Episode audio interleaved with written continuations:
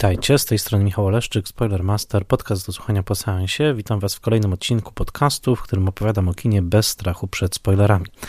Zapraszam Was do posłuchania odcinka, jeżeli widzieliście już film, o którym mówię, ewentualnie jeżeli nie boicie się spoilerów.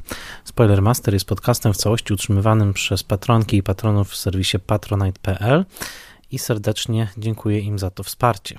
Spoilermaster jest i pozostanie podcastem darmowym, a jego misją jest popularyzowanie wysokojakościowej wiedzy o kinie. Nie mógłbym tego podcastu realizować bez wsparcia patronackiego, dlatego szczególnie dziękuję patronkom i patronom imiennym Michałowi Hudolińskiemu, ze strony Gotam w deszczu Dianie Dąbrowskiej z Akademii Włoskiego Kina, Agnieszce Egeman, Odiemu Hendersonowi, Beacie Hołowni, Annie Jóźwiak, Tomaszowi Kopoczyńskiemu, Przemysławowi Bartnikowi, współautorowi podcastu James Bond Team.pl, Bartkowi Przybyszewskiemu z bloga Liczne Rany Kłute i podcastu o latach 90. Podcastex, Mateuszowi Stępniowi, Jerzemu Zawadzkiemu i Tomaszowi Mączce, autorom podcastu Let's Make Movies, prezentującego ciekawe analizy filmowe, blogowi Przygody Scenarzysty, prezentującego analizy scenariuszowe i portalowi Outfilm, oferującemu szeroki wybór filmów o tematyce LGBT+.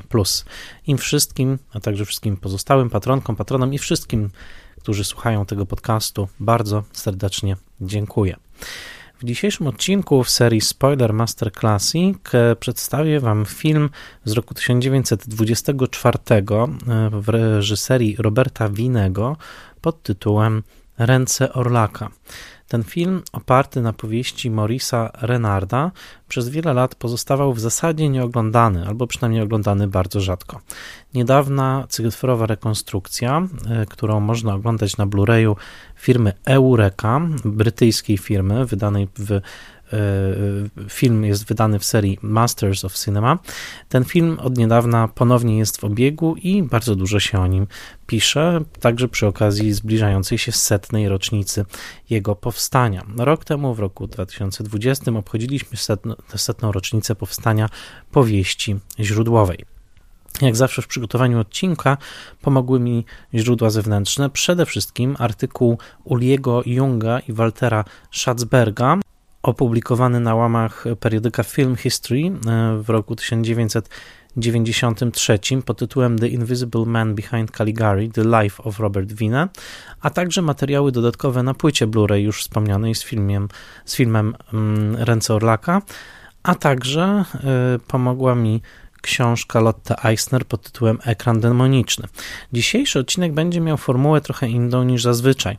E, zazwyczaj staram się, aby moje odcinki miały formę wykładową. Ja sam prezentuję Wam pewne kawałki wiedzy dotyczące historii kina, ale ponieważ zdarza się tak, że czasami zapuszczam się w takie rejony historii kina, które sam od dopiero odkrywam, nie znam ich aż tak dobrze, uczę się tak naprawdę razem z wami i dla was. Y, postanowiłem, że w przypadku tego właśnie filmu dobrze będzie mieć przewodnika, kogoś, kogo wiedzę bardzo cenię, właśnie między innymi w tej dziedzinie i tak będzie dzisiaj. Y, porozmawiam na temat y, ekspresjonizmu niemieckiego, na temat kina epoki weimarskiej i na temat filmu Ręce Orlaka z kimś, kto to kino zna bardzo, bardzo dobrze. Tą osobą jest Tomasz Kolankiewicz, historyk filmu, filmoznawca, e, obecnie dyrektor artystyczny Festiwalu Filmowego w Gdyni. Nagrywam tę audycję na dosłownie parę dni przed samym festiwalem i oczywiście bardzo na niego e, czekam. E, ja w przeszłości pełniłem funkcję dyrektora artystycznego, Tomasz pełni ją obecnie i było dla nas obydwu dużą przyjemnością porozmawiać nie o polskim kinie, mm, ale o którym każdy z nas dużo, dużo musiał mówić i mówi i oczywiście kocha mówić, ale właśnie o kinie niemieckim, o klasycznym e, filmie Roberta e, Winego. Za chwilkę zatem już e, rozpocznę swój dialog z Tomaszem, który będzie jednocześnie takim wejściem w tematykę, a chciałem jeszcze polecić bardzo dla wszystkich, którzy chcą takie kompendium podstawowych informacji uzyskać na temat właśnie okresu ekspresjonizmu niemieckiego, artykuł Tomasza Kłysa, zawarty w książce Kino Nieme pod redakcją Tadeusza Lubelskiego, Rafała Syski i Iwony Sowińskiej. jeżeli szukacie takiej piguły, w której są wszystkie podstawowe, najważniejsze informacje znakomicie spisane, to właśnie rozdział na ten temat w książce już wspomnianej, rozdział Tomasza Kłysa jest absolutnie pierwszym adresem, pod który należy się udać. Dodam, że Tomasz Kłys z powodzeniem od lat jest, no uważam, jednym w ogóle z najwybitniejszych autorów w skali światowej, którzy piszą właśnie o tej tematyce. Między innymi napisał książkę, o której także wspomnimy w trakcie rozmowy, yy, rozmowy yy, z Tomkiem. A zatem za chwilkę dialog, dialog dwóch filmoznawców, dialog dwóch kinomanów o filmie Roberta Winego i w trakcie rozmowy ujawnimy także parę niespodzianek, na które natknęliśmy się w trakcie lektur o tym filmie o i o Robercie Winem. Dla mnie jednym z takich miłych zaskoczeń był fakt, że Robert Wine przyszedł na świat w 1873 roku we Wrocławiu i w tym Wrocławiu zresztą także grywał, który oczywiście wówczas był Wrocławiem niemieckim, ale grywał jako aktor jeszcze na długo, zanim wyreżyserował y, Ręce Orlaka, ponieważ warto sobie uświadomić, że reżyserując Ręce Orlaka Winę miał już prawie 50 lat, a zatem miał już za sobą całkiem spory kawałek kariery i prawniczej, i aktorskiej, i reżyserskiej. O tym już za chwilę, a zatem zapraszam i przechodzę do rozmowy z Tomkiem Kolankiewiczem. Jest już ze mną Tomasz Kolankiewicz. Witam cię serdecznie. Cześć. Bardzo się cieszę, że w końcu udaje nam się porozmawiać o kinie niemieckim, o kinie ekspresjonistycznym. E, na co dzień obecnie zawodowo zajmujesz się bardzo mocno kinem polskim e, i może kiedyś porozmawiamy o tropach ekspresjonistycznych w polskim kinie, których wcale aż tak mało nie jest, ale dzisiaj zanurzymy się, no właśnie, w świat kina, które opisany przez Lotte Eisner jako świat ekranu demonicznego, przez Siegfrieda Krakauera jako taką właściwie wylęgarnię demonów e, e, duszy germańskiej, chciałoby się powiedzieć, czyli właśnie ekspresjonizmem niemieckim. I mm, powiedz, bo też działałeś jako mm, programer pokazujący te filmy w różnych miejscach, między innymi w Teatrze Nowym Warszawskim. Co pociąga cię w tym kinie do tego stopnia, że zdradzę słuchaczom naszym, że jak patrzę na ciebie, to widzę pewne symbole związane poniekąd z tym kinem, dlatego że masz e, tatuaże, które także nawiązują właśnie do świata ekspresjonizmu. Co takiego cię w tym kinie pociąga? No, to jest takie pytanie, na które e, ja bym mógł odpowiadać rzeczywiście przez kilka wieczorów, myślę, dobrych. E, rzeczywiście, na co dzień zajmuję się bardziej polskim filmem, e, albo nawet, może powiem inaczej, zajmuję się polską branżą filmową, co ty jako były dyrektor artystyczny Festiwalu Polskich Filmów Fabularnych w Gdyni wiesz najlepiej, że tutaj sama mm, kwestia zajmowania się filmem jest tylko jako przystawka do tego, że, żeby się zajmować jednak branżą filmową polską, co ma swoje oczywiście uroki e, i e, też ciemne strony. Mm, ale e, tak, no ja poza wszystkim jestem filmoznawcą, historykiem filmu, który wcale nie koncentruje się wyłącznie na kinie polskim. Rzeczywiście kino polskie od zawsze było takim moim obiektem badań. Bardzo dużo czasu poświęciłem na badanie polskiego kina gatunkowego i to jest taki mój, takie moje główne pole badania, jeżeli chodzi o polskie kino, powojenne kino gatunkowe. Mm, ale od lat jestem też miłośnikiem e, e, kina e, zagranicznego, kina artystycznego oraz także kina gatunkowego. I tutaj już od najmłodszych lat muszę powiedzieć, że mm, tym gatunkiem, który jakoś najbardziej przyciągał moje, moją uwagę, było z jednej strony kino grozy, a z drugiej strony filmy fantastyczno-naukowe. Także to są takie dwa moje ulubione gatunki z dużym naciskiem na kino grozy, które rzeczywiście, mm, którym się interesuję od bardzo, bardzo dawna. I początek tego zainteresowania nawet nie powiedziałbym, czy samym kinem ekspresjonistycznym, do tego przejdziemy pewno zaraz, ale mm, początek tego zainteresowania rzeczywiście wiąże się gdzieś z y, moimi latami licealnymi i takim początkiem w ogóle zainteresowania historią filmu. Y, ja wtedy brałem udział w zajęciach Akademii Filmowej, chodziłem do warszawskiego kina Iluzjon i y, tam no, poznawałem te najważniejsze filmy ekspresjonistyczne, ale też oczywiście najważniejsze takie proto-horrory, też filmy preekspresjonistyczne. Miałem wtedy na przykład okazję zobaczyć film Student z Pragi, który wywołał na mnie olbrzymie, e, olbrzymie wrażenie, czyli ten taki film z 1913 roku, będący e, no, taką prefiguracją tego nurtu, filmem uznawany za taki najważniejszy film preekspresjonistyczny. Dlaczego tak się waham z tym ekspresjonizmem? Dlatego, że y, przywołane tutaj przez Ciebie książki, one oczywiście opowiadają o filmie ekspresjonistycznym. Lotte Eisner, Ekran demoniczny, to jest książka, która jest y, książką w jakiś sposób polemiczną z książką Krakauera, od Caligariego do Hitlera. Krakauer oczywiście później był często krytykowany. Taką najbardziej, wydaje się, merytoryczną Mm, odpowiedzią na te, na te dwie książki e, jest e, książka e, The Weimar Cinema and After Tomasa Elsasera, która, która rzeczywiście mm, troszeczkę tak no, przeciwstawia się, ale próbuje przede wszystkim usystematyzować jak gdyby to, co opisał Krakauer. Warto pamiętać, w którym momencie Krakauer tę książkę pisał, e, w jakich warunkach on ją pisał, na czyje zamówienie on ją pisał. E, on ją pisał jednak pod bardzo konkretną tezę. Chciał pokazać ten taki pochód tyranów, prawda, e, jako taką paralelę dojścia Hitlera do władzy. Mm, Elsa Ser, no właśnie tutaj w swojej książce raczej opisuje po prostu kino, kino czasów Republiki Weimarskiej, kino późniejsze, troszkę też kino wcześniejsze. Dosyć podobny ruch e, robi Tomasz Kłys e, e, w swoich, w swoich tekstach, czy to w tekście wydrukowanym w historii kina niemego Uniwersitasu, czy w książce od Mabuzego do Goebbelsa, która wyszła niedawno nakładem łódzkiej szkoły filmowej, która z jednej strony właśnie opisuje kino Weimaru, kino wilhelmińskie wcześniejsze oraz też głównie kładzie nacisk na kinematografię Fritza Langa, czyli tego takiego wyróżnionego przez Kłysa reżysera tamtego okresu. Mm, Natomiast to co, e, to, co się pojawia w tej książce The Weimar Cinema and After, to, to jest taka w ogóle też zastanowienie się nad tym, czym był ten ekspresjonizm. I tutaj różni badacze od jakiegoś czasu już bardzo e, zawężają jak gdyby tą kategorię. To znaczy, e, na przykład ja pamiętam, jak ja uczyłem się historii filmu, to pamiętam, że za filmy, jako film ekspresjonistyczny też uznawany był na przykład film Nosferatu, prawda? Jako jeden w ogóle z kanonu filmów ekspresjonistycznych. Otóż wielu badaczy dzisiaj już wcale nie uznaje tego filmu jako taki i zwraca uwagę na to, że on jednak był w jakiejś części kręcony w plenerach, że on wcale nie ma takiej scenografii ekspresjonistycznej.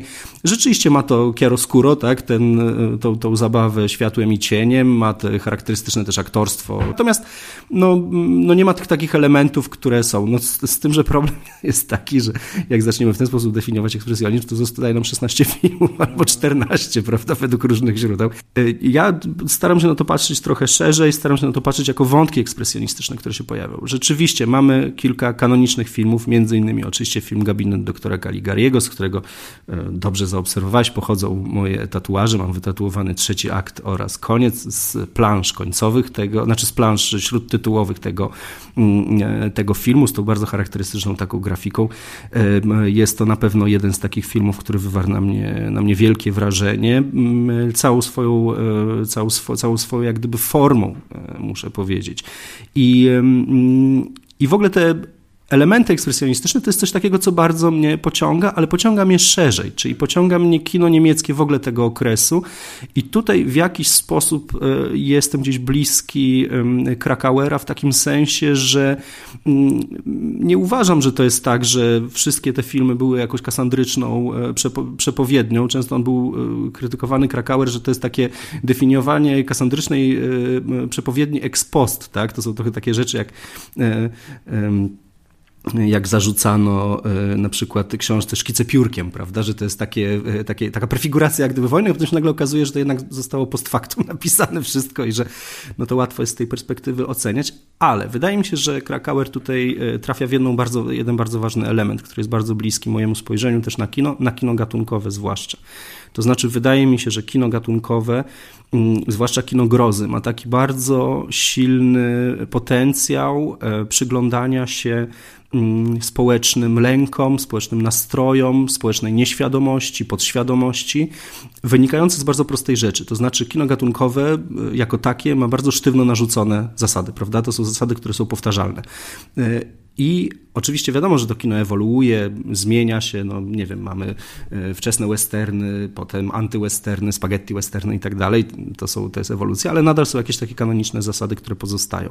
Więc poruszając się w tych zasadach, e, twórcy muszą szukać troszeczkę innych nowostek, prawda, innych nowych rzeczy. I tutaj z jednej strony to są jakieś właśnie często nowości techniczne, nowości e, technologiczne, też filmowe, a z drugiej strony no to jest takie głębokie właśnie spojrzenie na to, w co w duszy gra. Tutaj odsyłam Państwa do wspaniałej książki Nightmares in Red Red, White and Blue, która analizuje mm, oraz do filmu dokumentalnego pod tym samym tytułem, który jest ekranizacją tej, tej książki, która analizuje amerykańskie kino grozy właśnie pod kątem tego, jak ono jest emanacją zbiorowych amerykańskich lęków. Dokładnie. Ostatnio miałem okazję, zresztą jest na YouTubie, więc to żadna mm, mm, trudna rzecz do zdobycia, obejrzeć taki dokument pod tytułem Horror Noir, tak to się nazywa, y, o wątkach afroamerykańskich w, w horrorach i, i, jakby o tym całym przepracowywaniu traumy niewolnictwa, ale to tylko dorzucam do tego, o czym wspomniałeś. Natomiast tak, y, podpisuje się. Y, to, co jest dla mnie ciekawe, też jak wracałem do Nosferatu mniej więcej rok temu, swoją drogą bardzo mnie ujmuje fakt, że teraz w zasadzie możemy przejść rok po roku setne rocznice premiery tych kluczowych filmów, więc jeżeli chcecie, mówię też do słuchaczy, sobie zrobić takie powtórki z tej właśnie z tego, z tej, z tej, z tego zakątka historii kina, to teraz jest idealny czas, bo na przykład można teraz pooglądać filmy z 21 roku i będą jubileuszowe. Ale kiedy sam wracałem na przykład do Nosferatu, który pamiętam, że jako dziecko oglądałem, yy, przypadkowo chyba, ale strasznie mnie przeraził wtedy, byłem zdziwiony rzeczywiście, jak tam mało jest tych elementów, takich, które kojarzymy z ekspresjonizmem, tak? Nietypowe ustawienia kamery, odchylenia od pionu, yy, czy właśnie takie sugestie zaburzenia widzenia tak bardzo ogólnie to teraz nazywam, przez większość czasu jest to, że tak powiem, realistycznie zainscenizowany film z takimi całkiem rodzajowymi elementami, nawet byśmy powiedzieli. No oczywiście, plus jest tych, nie wiem, te kilka wyimków, tak, tych momentów, tak, kiedy Max Schreck nie wiem, wstaje strumny na przykład, tak, albo jest na tym, na tym statku, które potem weszły do języka horroru. Ale dlaczego o tym mówię, że to kino jest taką dopiero polem eksperymentu, bo jeszcze nie było tych wszystkich zasad, tak? One dopiero się wykluwają i potem jeden element z tego filmu, jeden element z drugiego filmu zostały jakby zaanektowane, a czasem nawet przeniesione do Hollywoodu przez tych samych ludzi, którzy oczywiście tworzyli, ale o tym zaraz, mm, zaraz powiemy. E, zawęźmy spojrzenie zatem do samego Roberta Winego, bo chyba nie było bardziej pechowego reżysera w historii kina, oczywiście jeżeli chodzi o pewne losy reputacji. Bo tak, gabinet doktora Caligari, Robert Wine, reżyser. I w zasadzie na tym się kończy często znajomość jego twórczości. Wiemy, że wyreżyserował e, e, film Gabinet doktora Caligari, a niektórzy mówią, że najlepszy pomysł w tym filmie i tak pochodził od Langa, tak? czyli to umieszczenie opowieści jako, jako, jako opowieści wariata. Ale to chyba jest bardzo ciekawy twórca po prostu, no i film, wokół którego się dzisiaj spotykamy, tego dowodzi. Jak ty patrzysz właśnie na tego mm, konkretnego twórcę?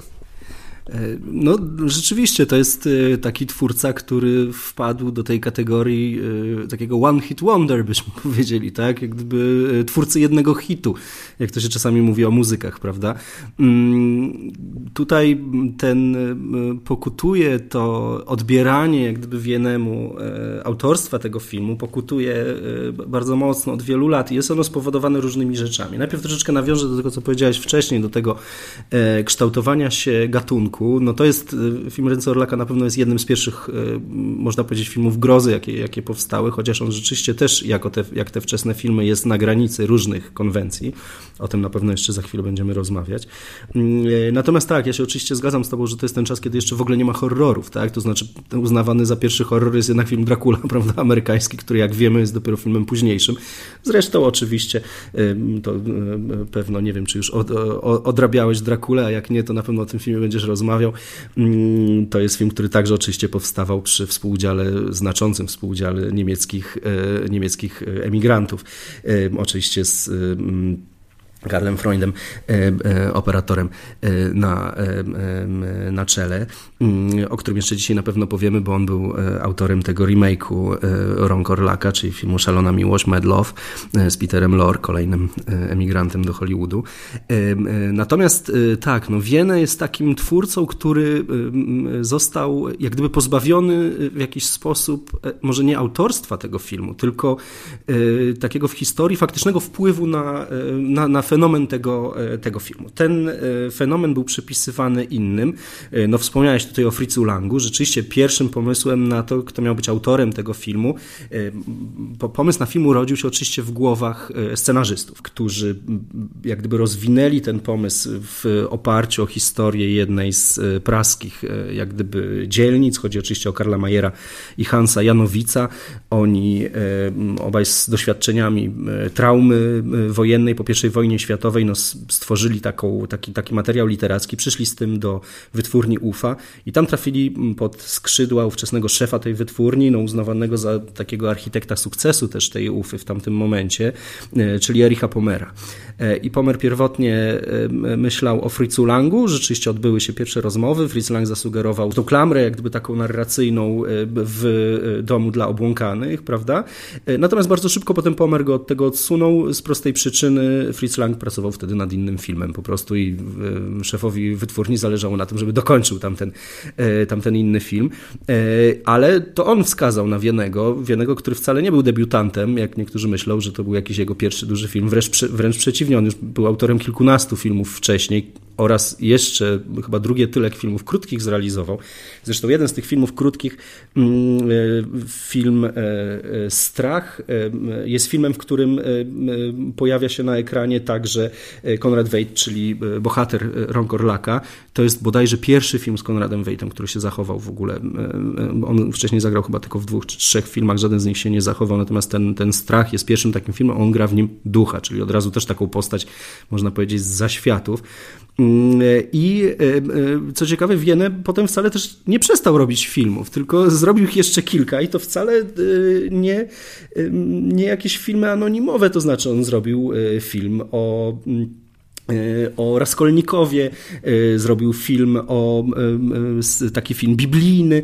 No miał tych filmów kilka. Ale można powiedzieć, że on jako jedyny z tej ekipy poszedł w mainstream bardziej. I on rzeczywiście zaczął robić takie filmy bardziej, bardziej adresowane do szerszej publiczności, z większymi też budżetami. Co ciekawe, to jest też twórca, który mamy tutaj taki pewien wątek, który oczywiście nie jest wątkiem polskim, natomiast on się urodził na ziemiach, które dzisiaj do Polski należą czyli w Breslau w dzisiejszym, w dzisiejszym Wrocławiu, w ówczesnych e, e, Prusach. E, I to jest taki twórca, który jest niedoceniony z kilku powodów. To znaczy tak, jedni przypisują największy fenomen ekspresjonizmu, największy fenomen w ogóle filmu Gabinet doktora Caligari, tej takiej trójce set designerów, byśmy powiedzieli, autorów scenografii, czyli Herman e, Warm, Walter Reimann i Walter Rehring. To jest twórka, e, trójka e, artystów zgromadzonych wokół takiej grupy artystycznej, która z kolei była zgromadzona wokół gazety Der Sturm, nie mylić z gazetą Sturmer oczywiście. E, to była wychodząca w Zurichu taka gazeta, która mm, zajmowała się kubizmem, dadaizmem i tak dalej. No to byli po prostu artyści, tak?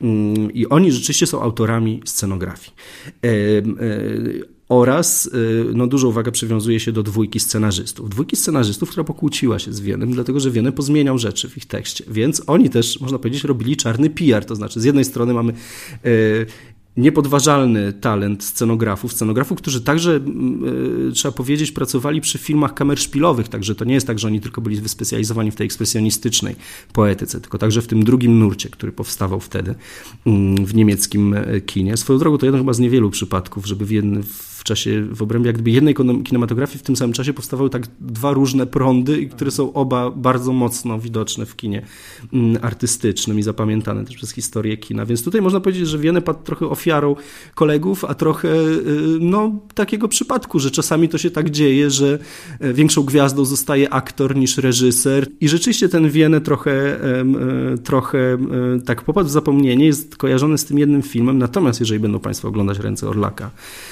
to po, polecam obejrzeć sobie właśnie też gabinet doktora Caligariego najpierw i zobaczyć jak gra um,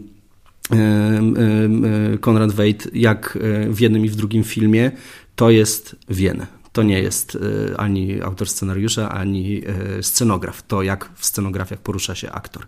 Proszę zwrócić uwagę na światło. To są dwa genialnie zaświecone filmy.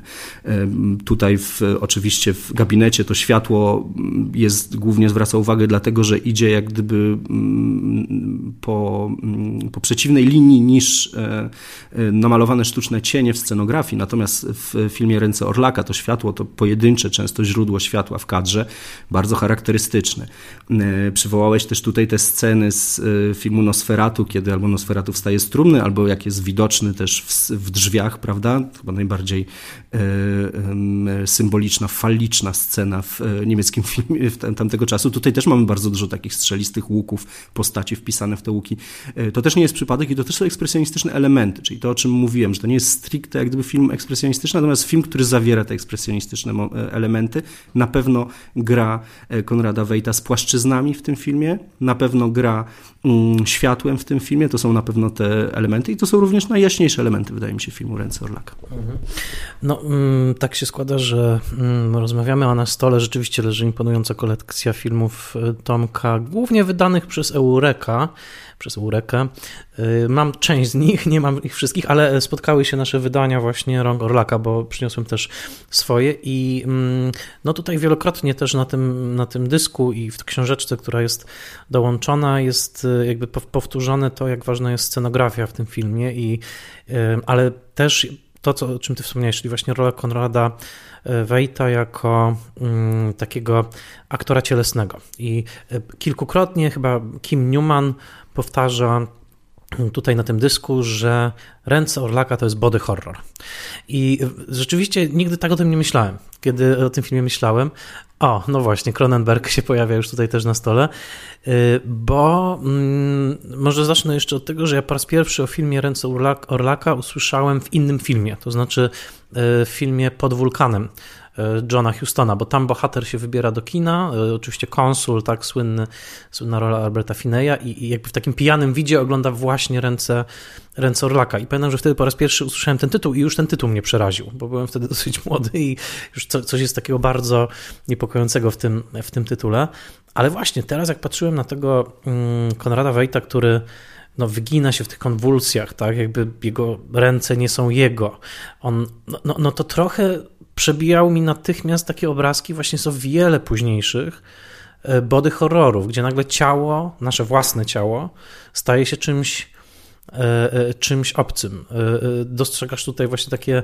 Powiedz od razu, który, który ci przyszedł na myśl pierwszy? Wiesz co, pierwszy to będzie kontrowersyjne, bo to nie jest do końca horror, ale przy, przy, amerykański wilkołak w Londynie. W sensie ta, ta, ta, ta moment przemiany w wilkołaka trochę mnie, mi, się, mi się przypomniał.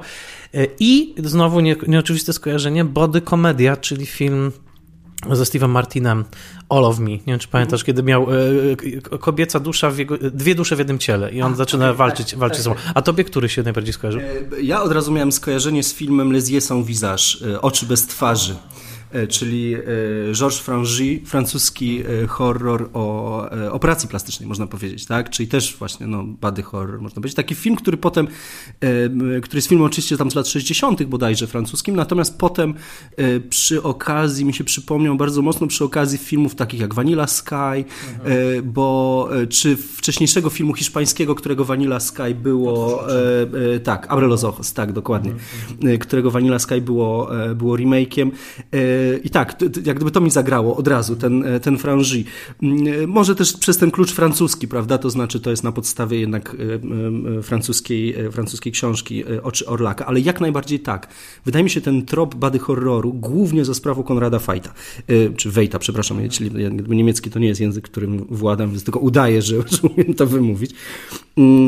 E, I tak, to jest aktor, który na pewno gra na modłę ekspresjonistyczną. E, to jest bardzo widoczne. To jest, e, jak gdyby tutaj ten impuls wychodzi z ciała, prawda? Widać, że to jest aktor, który wychodzi z tej takiej metody, nad którą pracowali aktorzy w grupie Maxa Reinharta.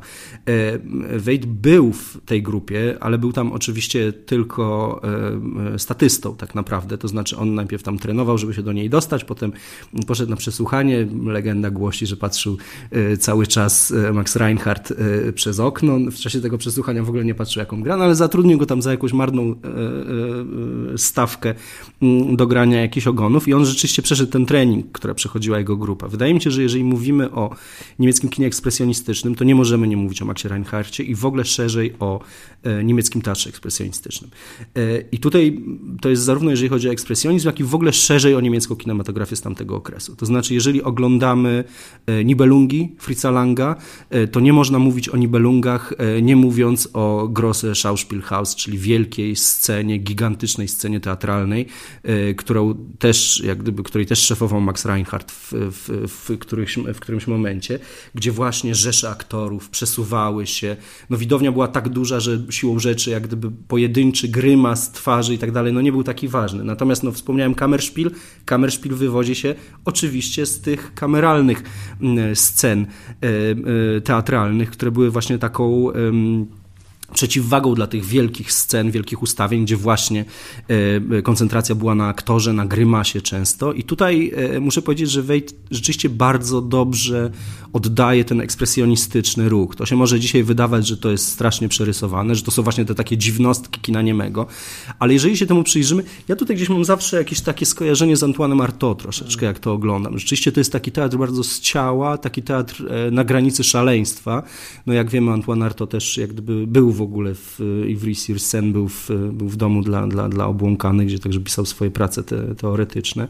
Mm, natomiast rzeczywiście to jest taki, e, taki teatr, który polegał na bardzo dobrym treningu też fizycznym, e, treningu tanecznym, repetycji e, ruchów i dopiero z tej repetycji miało się urodzić to coś więcej. I tutaj bardzo widać rzeczywiście ten ruch, to ciało i to, że Wade też jest świetnym tancerzem po prostu. Tutaj te sceny, w których on pozwala się prowadzić tym ręką, prawda, tym nie swoim ręką, tym ten, ten, artificial arm, tak, syndrom, to, że mamy jak gdyby tą nieswoje, nie swój pierwiastek, tak, w, w swoim ciele i to te ręce tak naprawdę go prowadzą. Te ręce, które pozostawiają widzów, tutaj nie będę oczywiście zdradzał puenty, natomiast... Spoiler Masterze możesz. no tutaj w ostatniej scenie jak gdyby mamy rzekomo happy end, ale proszę zobaczyć, co robią ręce, tak? Co robią ręce głównego bohatera, które są też, trzeba przyznać, akurat Konrad Wejt miał też e, warunki po prostu do tej roli, bo miał rzeczywiście bardzo duże dłonie po prostu. Mm -hmm. Tak, i to jest właśnie mm, też niesamowite, że ten stosunek do ciała, o którym mówisz, w ogóle mam tak, taką teorię i dziwię się, że jeszcze chyba nie ma takiej książki, chociaż nie wiem, może ona gdzieś istnieje, że chyba pół sztuki filmowej się wzięło z Maxa Reinhardta, bo jak się czyta różne biografie rozmaitych reżyserów, aktorów, po pierwsze oni wszyscy zazwyczaj się wywodzili właśnie z Berlina, a po drugie 80% z nich to byli wychowankowie Maxa Reinhardta, e, chociażby mm, mówiłem o tym troszeczkę przy okazji odcinków murnałowskich, ale e, tak, no właśnie to, to, to, to ciało mm, które jest obiektem fascynacji w ogóle we wczesnym kinie, tak? I ciało eksploatowane komediowo, czego mistrzem oczywiście byli mistrzowie slapsticku od Chaplina po, po, po wielu innych, czym tak zachwycał się u nas Karol Iżykowski. Dla mnie to takie wprowadzenie widoczności ciała, jego mm, obecności i to, że naprawdę, kiedy patrzę na Wajta prowadzonego przez te ręce, to mam wrażenie, że on faktycznie ręce przejmują nad nim, nad nim kontrolę. To jest coś, coś niesamowitego.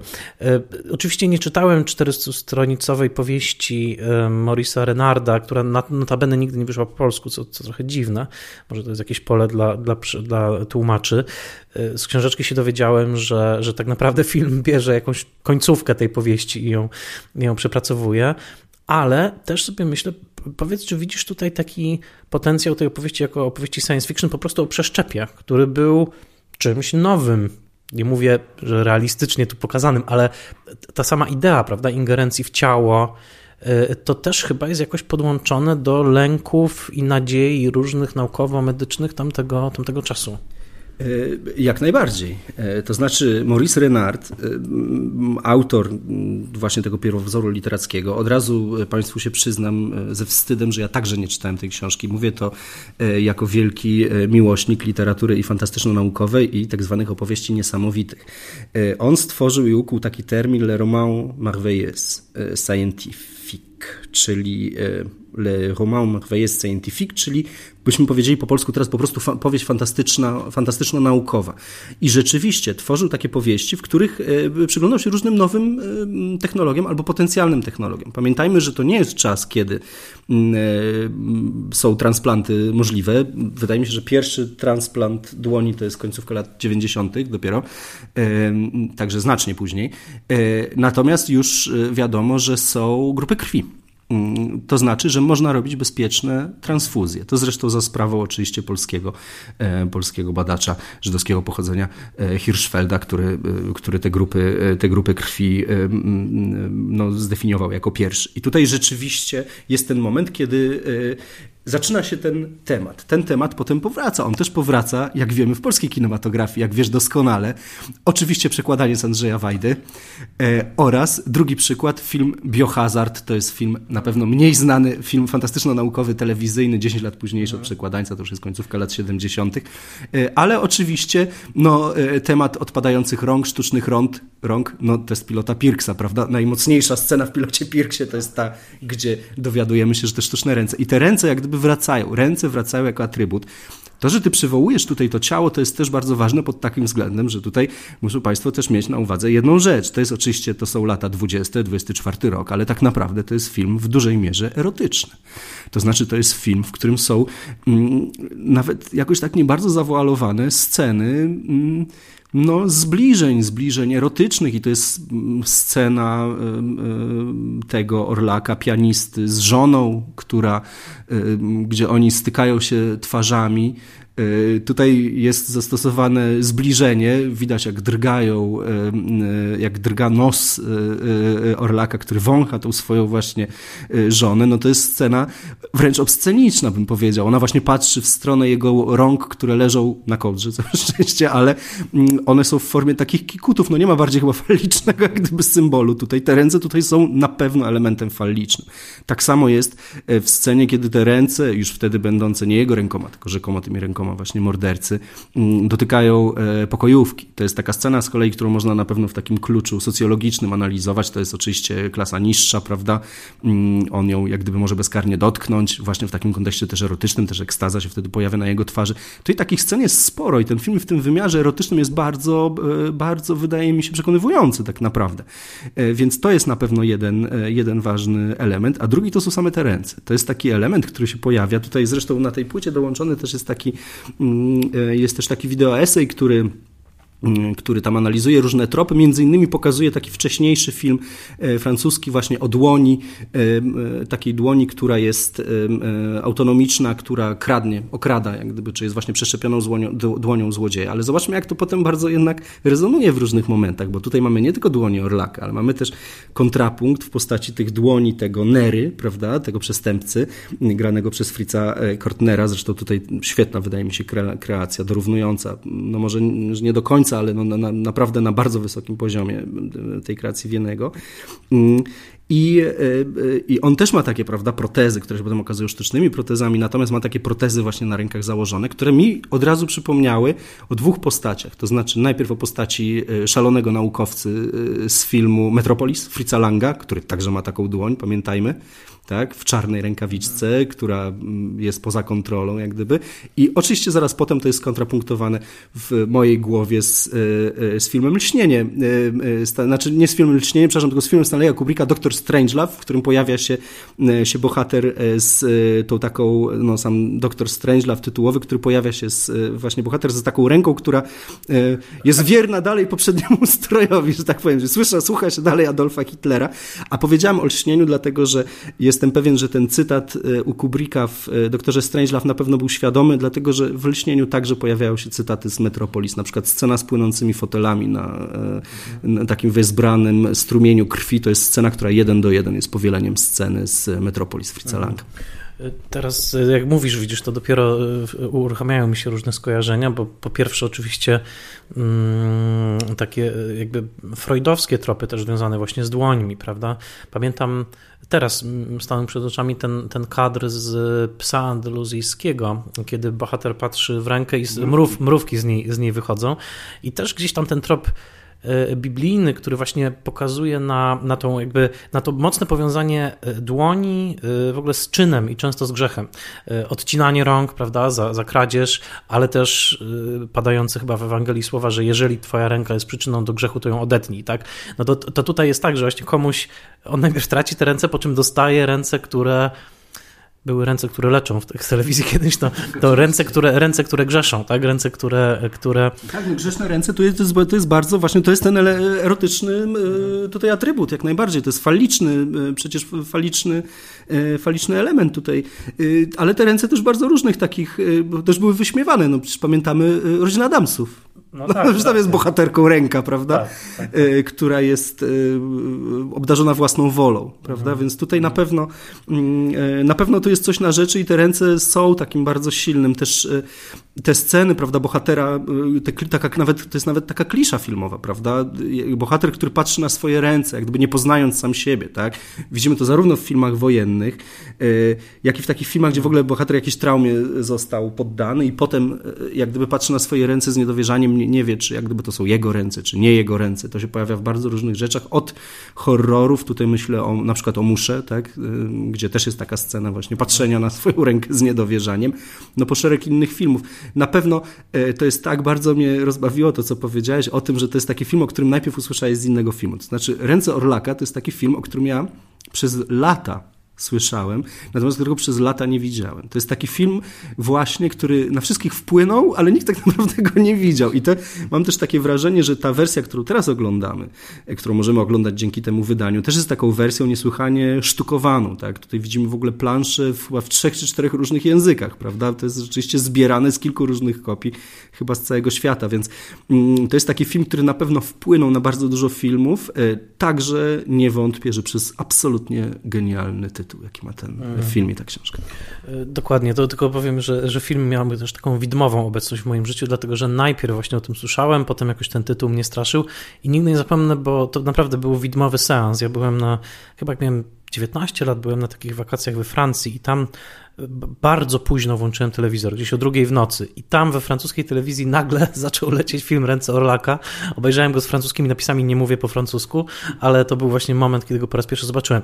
My mamy duże szczęście, bo oglądamy, wiesz, no, w pewnym sensie mamy bardziej luksusowe warunki rozmowy o tych filmach niż nie przymierzając Secret Krakauer i, i Lotte Eisner, tak? Na stole masz pięknie odrestaurowane wersje, pewnie bardziej nawet kompletne niż to, co oni wtedy oglądali. I właśnie chciałem zapytać nie tyle o samo wydanie, bo o tym, że jesteś fanem dobrych wydań, wiem bardzo dobrze, ale o właśnie o ten twój kontakt z tym filmem teraz, kiedy on jest w tak dobrej wersji, mogłeś go w końcu zobaczyć tak, jak należy go zobaczyć. Powiedz mi, co tak zwyczajnie, po ludzku, po, jako widz, y, jak ten film ci się podoba? Co ci się najbardziej w nim może zaskoczyło? Co ci się podobało? E, to, co mnie najbardziej w nim zaskoczyło, e, to to, że e, reżyser tego filmu, Robert Wiene, nie jest złym reżyserem. To znaczy, to jest to, co pokutuje, prawda? W, w, w różnych książkach. Znaczy, y, Lotte Eisner w ogóle miażdży ten film, tak, w swojej książce. Y, patrzyłem na bardzo różne opracowania historyczne, filmowe, które są dostępne w Polsce. No mam na półce większość, muszę powiedzieć, książek, które zajmują się tym okresem. Ten tytuł w ogóle się nie pojawia. Y, tak jak gdyby on był w ogóle nieważny. To jest, tak jak mówię, no to jest jeden z tych takich filmów, który jest podejrzewam bardziej znany z tytułu niż z samego oglądania. A to, co mnie tutaj zaskoczyło, to to, że to jest że to nie jest zły reżyser i że przede wszystkim to jest reżyser, który potrafił siebie przekroczyć. To znaczy ten film jest jednak bardzo inny od gabinetu doktora Caligariego, ale on jest od niego inny w inteligentny sposób. To znaczy tutaj e, e, Robert Wiene zastąpił różne elementy, tą rozbuchaną scenografię, zastąpił bardzo e, takim minimalistycznym podejściem do scenografii. Wydaje mi się, że to jest bardzo ciekawy zabieg, że tutaj są bardzo wyczyszczone wnętrza, ważną rolę grają elementy scenograficzne, takie jak meble, e, które tutaj są albo wyolbrzymione, e, albo są właśnie w takiej nieproporcjonalnie dużej przestrzeni, która umożliwia właśnie granie e, światłem. To jest to, na co ja zwróciłem największą chyba uwagę, to znaczy na to operowanie światłem. Bardzo często pojawia się tutaj światło, które ma źródło w kadrze, na przykład jedna duża lampa e, świecąca, prawda? E, I które, które oświetla przestrzeń, która pozostaje w mroku poza źródłem tego światła. To jest nietypowy zabieg. To jest taki zabieg, który mi się bardzo podobał zawsze w filmach Piotra Szulkina, który lubił wprowadzać e, świecący obiekt do kadru. Oczywiście no, to są późniejsze lata, także tam mamy do czynienia z halacją i tak dalej, takimi różnymi sztuczkami, po prostu też oświetleniowymi, które Szulkin bardzo lubił, ale tutaj rzeczywiście to zwraca uwagę. To jest też widoczne na przykład w scenie jazdy wieczornej samochodem, prawda? Gdzie tutaj na początku widzimy, że ten samochód w ogóle nie wiemy w jakiej jest przestrzeni. Dopiero potem, jak ten samochód rusza, okazuje się, że, że jest światło i że to on generuje światło. No to są takie elementy, które można powiedzieć mm, e, do myślenia o, o, o oświetleniu są zupełnie jak gdyby wyprzedzające swój czas, prawda? Bo to był taki czas, że jednak nie zostawiano takich e, pustych e, przestrzeni, tylko oświetlano, prawda? Zwłaszcza w ekspresjonizmie. Przecież cały ten pomysł na scenografię filmów ekspresjonistycznych był taki, że budujemy niesłychanie rozbuchaną scenografię, wieszamy te płachty z głębią jak gdyby ostrości, że tak powiem, dorysowujemy te cienie, ale wszystko jest bardzo mocno zaświecone. To wszystko jest wykreowane, natomiast nie jest kreowane światłem. Tutaj on kreuje światłem. To jest coś takiego, co mnie zaskoczyło. Druga rzecz, która mnie zaskoczyła, mm, to był jednak, e, muszę powiedzieć, Konrad e, Weid, którego ja bardzo cenię, e, ale którego cenię jeszcze bardziej chyba po tym filmie. Ja też go, to jest trochę tak, że ten jest, jest ten taki wątek, który się tam pojawia właśnie, że, że w którymś momencie on był przymierzany do tej roli Drakuli, tak? I że czy, ciekawe, czy on by był lepszym Drakulą niż, niż Bela Lugosi. No nie wiem, jak w jego ustach zabrzmiałaby kwestia Children of the Night, What Music They Make, która jest, jak wiemy, pierwszą e, nauczoną się fonetycznie przez Belego Lugosiego kwestią wypowiedzianą w amerykańskim filmie. Mm, ale, ale no tutaj jestem bardzo ciekaw tego, jakby to mogło wyglądać. A to, że to był aktor który miał, miał potencjał jak gdyby do rzeczywiście olbrzymiej kariery, no też pokazują jego późniejsze role, bo on jednak e, to jest jeden z tych twórców, który mimo, że nie był pochodzenia żydowskiego, to wyjechał z Niemiec bardzo mocno, był e, przeciwko e, Hitlerowi i w 30 bodajże trzecim roku wyjechał najpierw do Wielkiej Brytanii, tam grał, a potem do Stanów. Zagrał w Casablance rok przed, przed śmiercią, jako major Strasser oczywiście się tam pojawia. No i to jest taki aktor, który na pewno wydaje mu się, mi się, że mogło być go więcej w historii kina, a tak on jest jako jako, e, e, jako e, ten somnambulik z Caligariego, jest jako Orlak z rąk Orlaka, jest jako człowiek, który się śmieje. To jest film Paula Leniego, także twórcy niemieckiego z tamtego okresu, twórcy świetnego ekspresjonistycznego horroru Gabinet Figur Woskowych. On tam gra Iwana Groźnego w tym filmie. To jest film z tego samego roku, co mhm. ciekawe, 24. Mm, ale oczywiście Paul Leni też jest autorem jednego z najciekawszych filmów kamerszpilowych, czyli filmu Schody Kuchenne. E, to jest wspaniałe zupełnie e, dzieło filmowe, taki 50-metrażowy, krótki, e, krótki film. Mm, natomiast oczywiście on w tym człowieku, który, który się śmieje w filmie Paula Leniego już zrealizowanym później, e, pod koniec lat dwudziestych, gra no, takiego cyrkowca, który mm, jest właśnie tak oszpecony, że musi się uśmiechać, tak? No to, to chyba wiemy, kto, komu się to z czym potem skojarzyło, że postać Jokera jak gdyby nie wzięła się z, nie wzięła się znikąd, tylko jednak w pewnym stopniu można powiedzieć była inspirowana też tą postacią właśnie. On też wystąpił w Złodzieju z Bagdadu, w filmie, który ja bardzo lubię z 40 roku, który swoją drogą też miał ciekawą i burzliwą historię powstania, ale to na inny odcinek. W każdym razie chciałem Cię jeszcze zapytać o jedną rzecz, y, powoli kończąc, mianowicie o coś, czego, co ja, czego ja nie wiedziałem. Ja dopiero, ja zawsze podkreślam dla moich słuchaczy, że ja po prostu bardzo dużo się uczę przygotowując odcinki, bo to są często takie nadrabianie zaległości, y, jakichś takich zupełnie odłożonych na kiedyś. I ja naprawdę nie wiedziałem, że ta, że ta historia właśnie Rąk Orlaka potem miała tak długie życie w kinie, bo jest film z Peterem Lore, ale są też późniejsze filmy z Melem Ferrerem, jakieś francuskie filmy już bardziej takie właśnie rozbudowane, adaptacje późniejsze i filmy telewizyjne. E, powiedz mi, czy ty, czy ty kiedykolwiek śledziłeś właśnie te losy tych Rąk Orlaka i czy widziałeś którąś z tych, e, z tych wersji późniejszych? E, nie, nie widziałem tych późniejszych wersji. Tutaj od razu powiem, że to też nie jest tak, że ja się budzę rano i myjąc zęby, jak gdyby rozważam nad tym, czy Konrad Wejt, prawda, zagrał w 28 w tym czy w tamtym i czy Paul Leni, jak gdyby, który wyreżyserował ten film, rzeczywiście zrobił schody kuchenne, które notabene widziałem w życiu raz, było to w kinie, jak miałem lat 16, także już jakiś czas temu muszę powiedzieć, chociaż pamiętam ten film do dzisiaj doskonale, bardzo mi się wtedy podobał, czyli warto nawet jako 16-latek chodzić do y, kina na dziwne niemieckie filmy bo jak widać, nie, wiadomo kiedy to się może człowiekowi potem przydać. E, natomiast nie, tak tego nie śledziłem, śledziłem to teraz rzeczywiście przygotowując się. E, okazało się, że e, nie znam filmu Mad Love, czyli tego filmu, o którym już wspomnieliśmy, tego filmu z lat 30., tego takiego... Karla Freunda. Tak, Karla Freunda. Karl Freund to jest oczywiście taki operator, głównie znany jako operator, tutaj jako w, w funkcji reżysera. No on zrobił rzeczywiście zdjęcia do Metropolis, do Drakuli, ale nie, nie wspomniałem tego najważniejszego filmu, do którego zrobił zdjęcia, Portier z hotelu Atlantic To jest ten operator, który ruszył kamerę, tak? który ruszył w tak brawurowy sposób kamerę. Tutaj ta kamera jeszcze się nie rusza, co warto zauważyć, natomiast ruszają się postaci e, w tym filmie i one gwarantują ten, to, to, to wrażenie jak gdyby trójwymiarowości, głębi ostrości i tak dalej. Tak, no i oczywiście też e, trafiłem na, ten, e, na te filmy takie już nowsze, gdzie właśnie się pojawia ta ręka. Jest to na przykład film The Hand, tak? czyli ten horror, horror Oliviera Stone'a właśnie o tej, o tej ręce. No ta ręka to jest taki element, który bardzo często się w filmach w, różnych, w różnym e, kontekście pojawia, jako właśnie ta ręka, która robi coś, czego nie chce zrobić e, tak naprawdę bohater, a to rzuca się do duszenia, a to właśnie jest tą ręką obłapiającą w takim kontekście seksualnym. No coś jest na rzeczy i tutaj rzeczywiście to byś pewno musiał porozmawiać z Kubą Mikurdo, bo on na pewno e, miałby od razu odpowiedź skąd ta ręka i co by na to powiedział Freud, a co Lacan. Ja nie przez przypadek przywołuję nazwisko Kuby Mikurdy, dlatego że ja mam swoją opowieść z rękami Orlaka mm, i to jest opowieść związana z filmem Ucieczka na Srebrny Glob. Dlatego, że jak być może pamiętasz, w filmie Ucieczka na Srebrny Glob pojawia się e, fragment dotyczący ręki, która pojawiła się na planie. Tutaj nie będę spoilerował, zwłaszcza, że to była chyba sprawa, która by się mogła od, odrzeć o prokuraturę. Mm, e, otrzeć oczywiście o prokuraturę. E, natomiast rzeczywiście, myśmy rozmawiali o tej scenie, znając już tą anegdotę z planu odnośnie tej ręki i zastanawialiśmy się, no dobra, jakby to ograć w filmie. Pomyśleliśmy, no to kurczę, no to weźmy jakąś scenę po prostu z jakiegoś filmu, gdzie jest taka ręka e, i zagrajmy im, tutaj zaczyna inna. Ale może z czego? No może z rąk Orlaka, pomyśleliśmy. I, ale nie udało nam się wtedy dotrzeć do tego filmu. To było zanim jeszcze wyszło to, to wydanie i ten film wcale nie był taki dobrze dostępny. On był w, dostępny w jakimś takim princie hiszpańskim, gdzieś w Stanach, ale był za jakieś kosmiczne pieniądze. No myśmy stwierdzili, że no dobrze, kurczę, słuchaj, jak gdyby okej. Okay. Kuba wtedy inkorporował do tej sekwencji tak, takie ujęcie z Francji, gdzie akurat pojawia się plakat tego filmu. Lata 60., tak, możliwe, że mógł być wtedy po prostu jakiś plakat rąk Orlaka pojawia się. Ja to doceniłem bardzo, że to się tam pojawia. Natomiast oczywiście koniec końców to wypadło, bo te archiwa były jakieś pierońsko drogie, te, te, te francuskie archiwa. Natomiast wtedy rozmawialiśmy o tym filmie.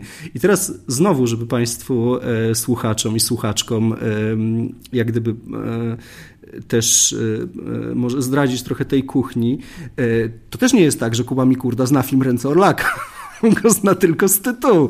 To znaczy, to jest trochę tak, że e, ta praca, ja po prostu dawno temu doszedłem do wniosku, że nie da się znać wszystkiego.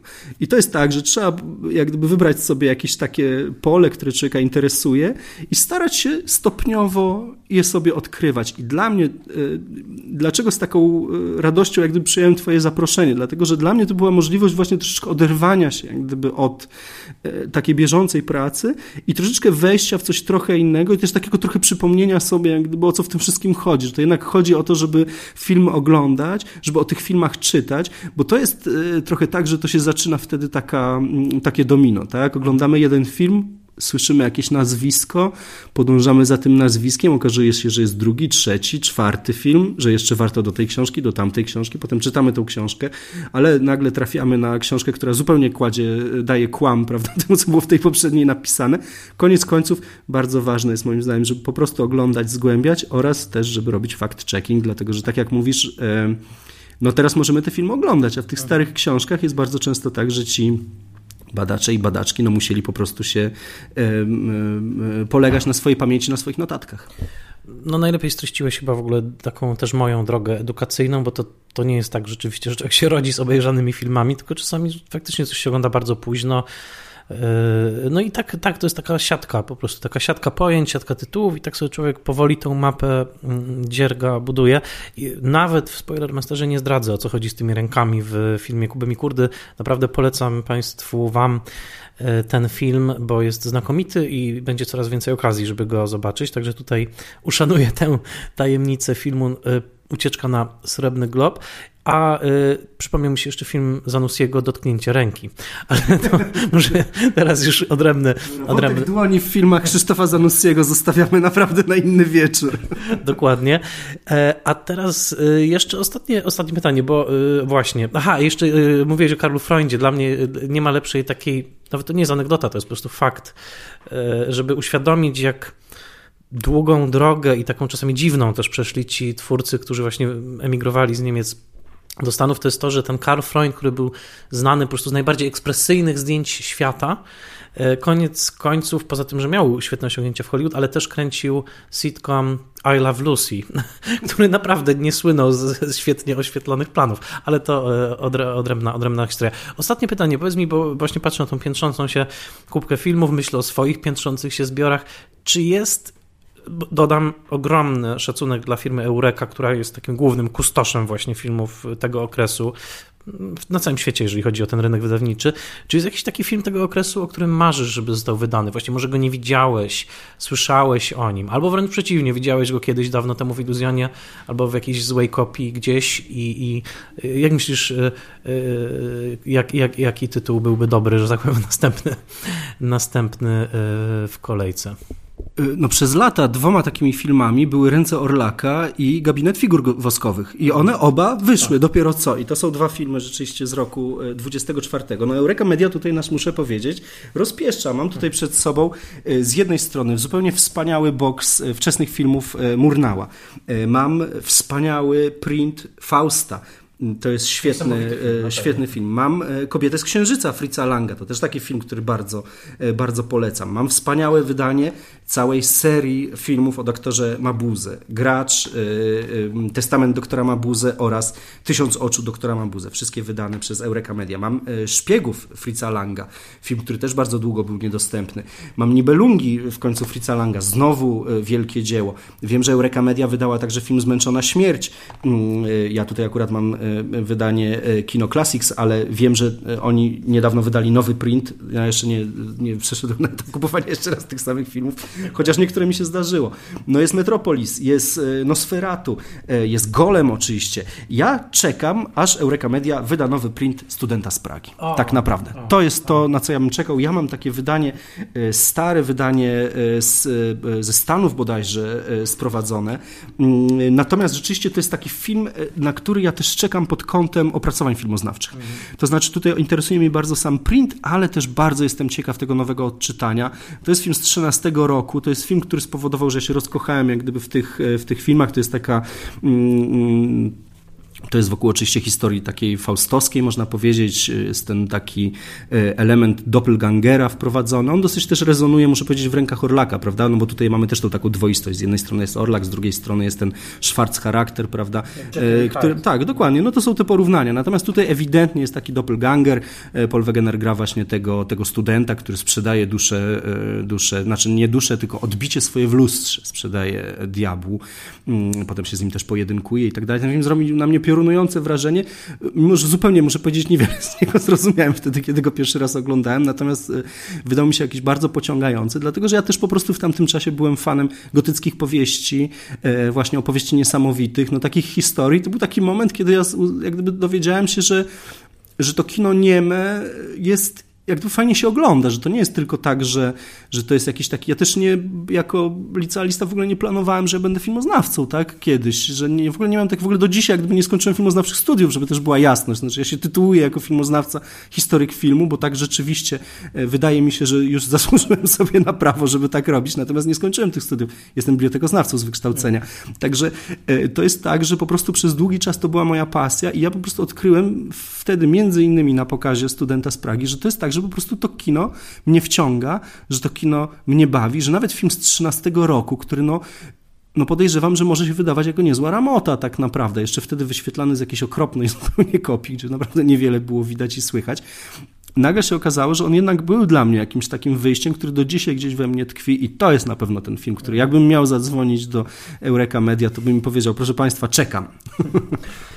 To ja do, dodam, że ten film też ma dla mnie szczególne znaczenie, ale całkowicie z ner nerdowskiego powodu. To znaczy, kultową książką w moim wczesnej edukacji filmowej był Adam Garbicz i jego przewodnik kinowy magiczny. I Student Pragi jest pierwszym filmem otwierającym tę podróż, bo on, y, on zajmuje się filmami pełnometrażowymi, więc pierwszy film w tej książce to jest właśnie Student z Pragi. Świetny, świetny typ, tak, ja też bym na to, na, to, na to bardzo czekał. No nic, w takim razie należy życzyć nam, żeby Eureka Media nadal e, tak wspaniale te, te filmy wydawała i e, Bardzo Ci dziękuję za, za ten czas. Fajnie, że, że znalazłeś czas. Tym bardziej, że zdradzę słuchaczom, że nagrywamy no, niedługo przed festiwalem w Gdyni, gdzie będziesz pełnił ho honory gospodarza, dyrektora artystycznego już, już dosłownie za parę dni. Także bardzo, bardzo Ci za to dziękuję.